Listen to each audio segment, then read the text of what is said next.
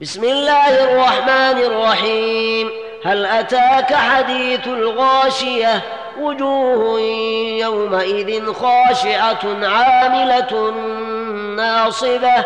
تصلى نارا حامية تسقى من عين آنية. ليس لهم طعام إلا من ضريع. لا يسمن ولا يغني من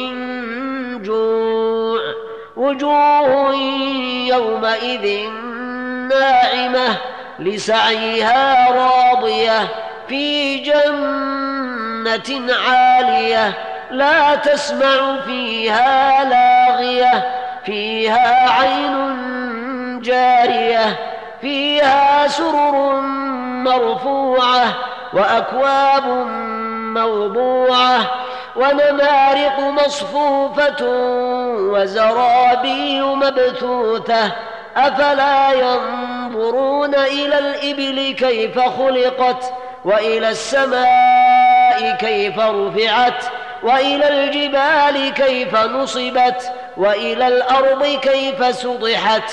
فذكر إنما أنت مذكر لست عليهم بمسيطر. إلا من تولى وكفر فيعذبه الله العذاب الأكبر. إن إلينا إيابهم. ثم إن علينا حسابهم.